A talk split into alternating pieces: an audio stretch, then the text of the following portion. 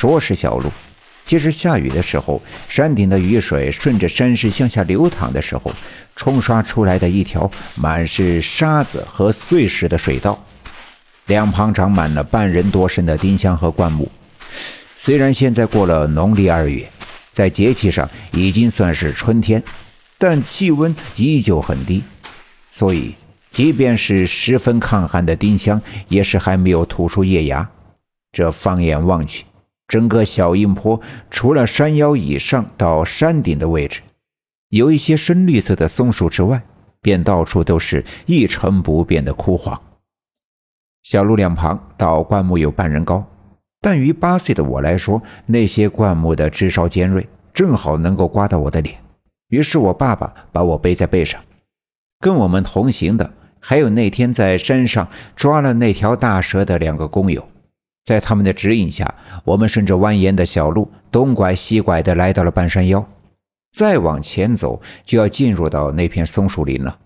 就在灌木丛和松树林的连接之处，有一块巨大的石头。工友伸手一指说：“就是这儿，就在这块大石头下面发现的。”我爸爸背着我，顺着他手指的方向看去，那块石头的确很大，足有两丈见方。深深地埋在土里，露出来的部分也有七八尺高。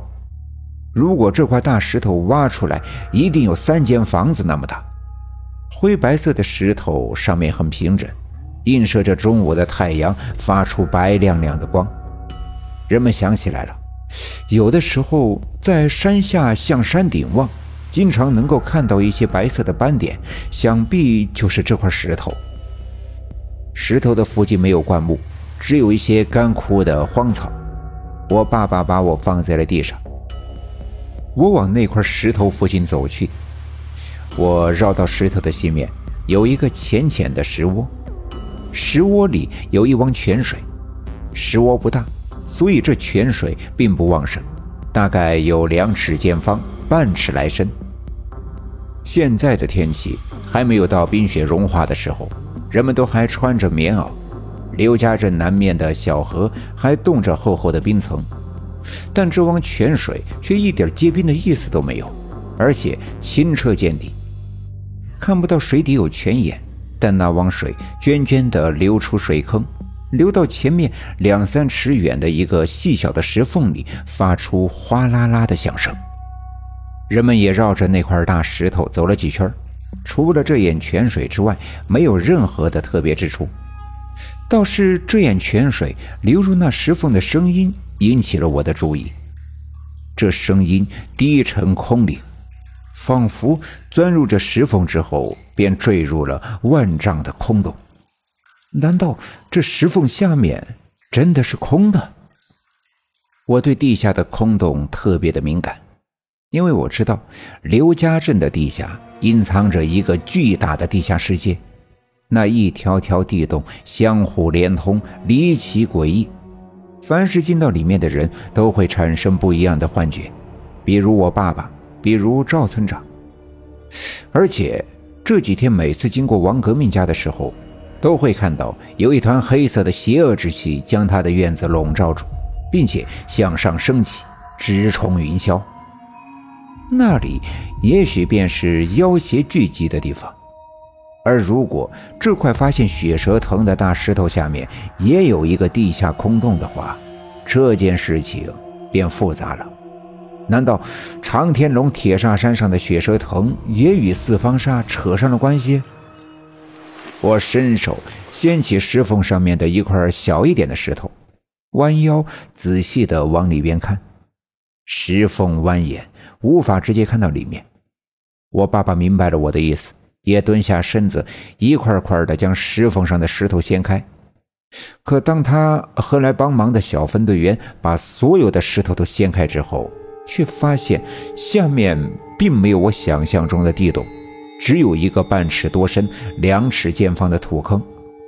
这个土坑与望着水的泉眼的大小差不多。那个泉眼里的水缓缓地流到这里，水却直接的渗入了泥土之中。所以，这坑里的泥土十分的湿润。我爸爸找来一个细长又坚硬的树枝，往里边插了插，只插进去了一小段。看来这里只是普通的土地。我伸手去摸了摸那块湿润的土壤，果然，这并不像其他地方一样冰冷，反而有些温热。当我把手拿起来的时候，意外的发现，刚才爸爸用树枝试探着插进去的那些小孔里，慢慢的冒出了气泡。大家伙儿都围在这里，都觉得很奇怪，这天寒地冻的半山腰。居然这里的水不结冰，而且还偶尔冒出气泡，真是太奇怪了。我的爷爷是一个不太喜欢热闹的人，他拎着他的那把大号的镰刀，仰面的躺在大石头上，一只手放在脑后枕着，嘴里衔着一根细草梗，闭上眼睛，任中午的阳光照在他的身上，倒也十分的惬意。他正躺在大石头上闭目养神。突然，听见身后的草丛里传来了一阵沙沙的声响，声音不大，但我的爷爷却听得十分的清楚。他呼的一下坐起身来，顺着声音的方向望去。本集已经播讲完毕，感谢您的收听。欲知后事如何，且听下回分解。